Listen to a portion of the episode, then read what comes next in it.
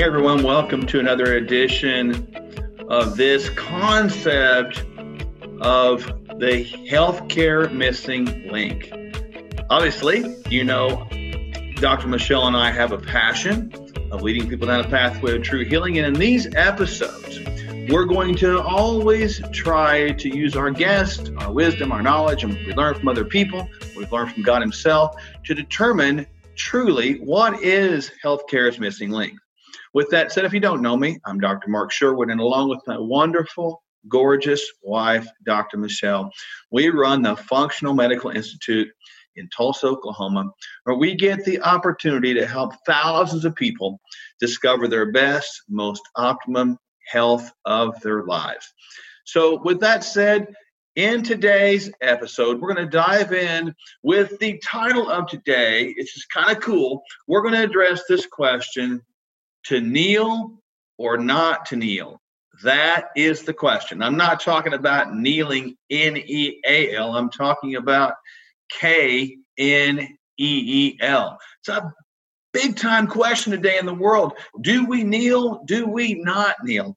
This is a big deal. And we'll look at see what the Bible says because I dug and researched a little bit. What does the Bible say about kneeling? What does kneeling mean in our world today? And we'll really dive into the answer in this very short podcast about is kneeling uh, what it's we think it is, and is it not what we think it is? Should we or shouldn't we? And what does it all mean? So, with that said, first of all, I looked at the the sort of kind of on Google. What does kneeling mean? Kneeling is, if you will, a sign of bowing. It doesn't necessarily mean you go to your knees. It's a sign of bowing in a sense, putting your face down, a sign of reverence, a sign of submission. So the question on about kneeling is does it really mean what it we think it means? So I, I dove in and I wanted to find out if it was in the Bible anywhere. And the Bible clearly says that there is a sign of, of bowing, but it does not mention kneeling. That's interesting to think about. So, historically, kneeling was done as sort of this act within the Catholic Church. It was a tradition, if you will. When we pray, we are supposed to kneel. So, in the Catholic Church, people kneel when they pray. Pretty cool, huh? So, interestingly enough, I couldn't find in the Bible anywhere where it said you had to kneel to pray. So, in other words, we're talking about praying. You don't have to kneel. You can stand. You don't have to pray with your eyes closed. You don't have to pray with your eyes open. You don't have to pray with your hands like this. Very big deal. The bottom line is when we look at this whole concept of kneeling, we have to think about the question is our posture important? In other words, is it important that we kneel? In regard to prayer? And clearly, the answer is absolutely not. So let's not think for one moment that it's a prerequisite to have a good prayer or successful prayer or be able to connect to God or be able to make God hear you better by getting your knees. That's simply not true. That's tradition. If it helps you, great. If it doesn't help you, great. But again, there's no prerequisite and it's not necessarily important to kneel. Now, if again, if that makes you help helps you, makes you feel better and makes you feel more connected and more spiritual, absolutely no problem. Now, kneeling was made famous a couple of years ago, really in the national anthem concept, when a famous football player named Colin Kaepernick decided to begin to kneel in the presence of the national anthem. So, in the tradition of sports, we would pregame, we raise the flag and play, or someone sing the national anthem. Now, this generated all kinds of controversy. I mean, all the way to the White House, extremely controversial. And to this day, as of the date of this recording, Mr. Kaepernick is still unemployed by the National Football League. Does that have anything to do with him and his kneeling? Who knows? That's up to the employers of the National Football League. Now, interesting enough, Mr. Kaepernick's protests were in regard to perhaps police brutality or the perception of police brutality against the African American male. Now, with that said, everybody has certainly a right to peaceful protest, a right to um, their opinions, and Mr. Kaepernick does this too. So you have to respect that. So when he began to kneel into the presence of the national anthem, and he before that he was just sitting down the bench, people took that as a sign of disrespect to the flag or disrespect to the flag of the U.S. or disrespect even to the men and women that fought and died for the cause of freedom. And I can see their perspective too. But let's kind of go a little bit deeper, not to make a decision on whether he was correct or incorrect. I gave give you both sides of the story. He could have turned his back on the flag, which clearly would have been a sign of disrespect. When you kneel down, it does not necessarily mean a sign of disrespect. It does not. Now, let's keep that in mind, what I just said. I'm going to say that one more time because I want you to hear that. Kneeling does not necessarily, by definition, mean a sign of disrespect. Disrespect, however, would be clearly defined as turning your back on somebody, turning your back on the flag, turning your back on the anthem. That would be a clear sign of disrespect for the flag. Mr. Kaepernick chose to protest or speak out or use his platform in that way at that time. And obviously, it did not go over well. You know the story, you know the history behind it, and it caused a backlash across all sports, not just football, but all kinds of sports. And today, as at the time of this taping, once again, that is back in the news in full force. So, whether one has the right to kneel or not, or what it means or not, is really a matter of opinion. Now, again, personally, I mean, I look at this and, and I can see both sides of the coin, if you will, uh, as long as someone's not outwardly, by definition, disrespecting the flag. Again, you probably could say, I have no problem with that. Let them do that. If, on the other hand, someone say I'm going to disrespect my flag or country, that's a whole different position, a different can of worms. But I look further in the Bible, not in regard to prayer, but I looked further in the Bible when or if there were times where people knelt. And I found two passages and I found them quite interesting. And it's going to make a really good point today to what we're talking about. The first one is found in the book of Romans, verses chapter 14 and ver- in verse verse 10 verse 11 actually. Let's go here. And i'm quoting from here verse 11 again romans chapter 14 as surely as i live says the lord every knee will bow before me every tongue will confess to god.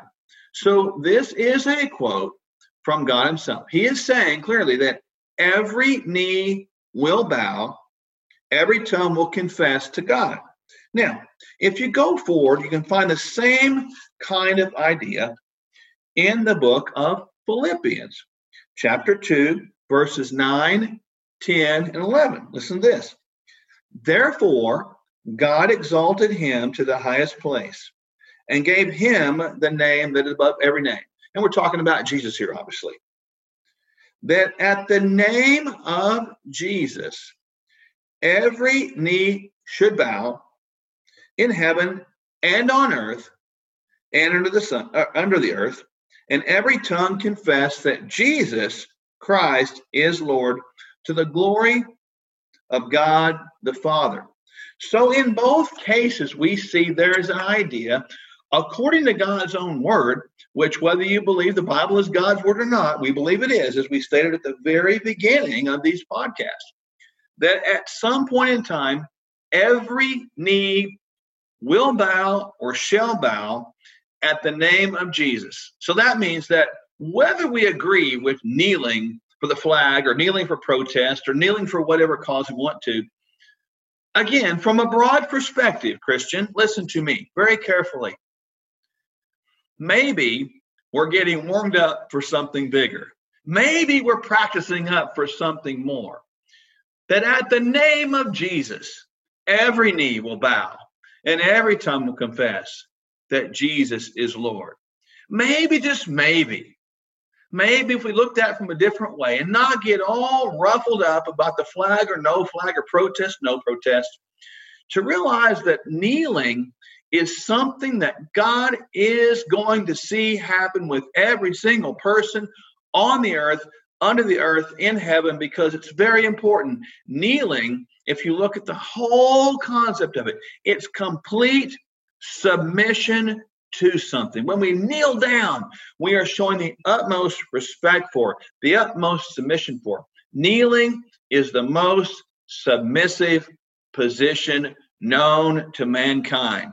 It's also clearly, according to God, a submissive position even in heaven. And God wants us to kneel before Him. And whether we like it or not, one day every knee will indeed bow. Now, this is not my words, it's not Mark's word, it's God's word. Every knee will bow. So the question is posed before us today to kneel or not to kneel? That is the question. I think the question's already been answered. We will kneel, all of us, whether we like it or not. One day we will kneel. And it's not going to be for the flag. It's not going to be for a protest. It's not going to be standing for anything. It's going to be because God is going to show himself mighty. He's going to send Jesus back to get us, his children, the people that Jesus died for, and bring us to himself so that we can live eternally in heaven with him forever. Friend, don't get all riled up about whether people are kneeling or not. I get it. There's a lot of emotions around that. Sometimes I will tell you, it's got into my spirit and my heart as well. But I will tell you right now, I'm going to stop worrying about it because at the end of the day, it doesn't matter. Because ultimately, we live for a higher cause, we live for a higher reason, and we live for a higher standard if we claim to be believers in a God who says what he says and mean what he says. If we believe that, my knee's going to bow. Hmm. Your knee's going to bow. Mr. Kaepernick's knee's going to bow. All the protesters' knees are going to bow. All the people that say I would never kneel, they're going to bow.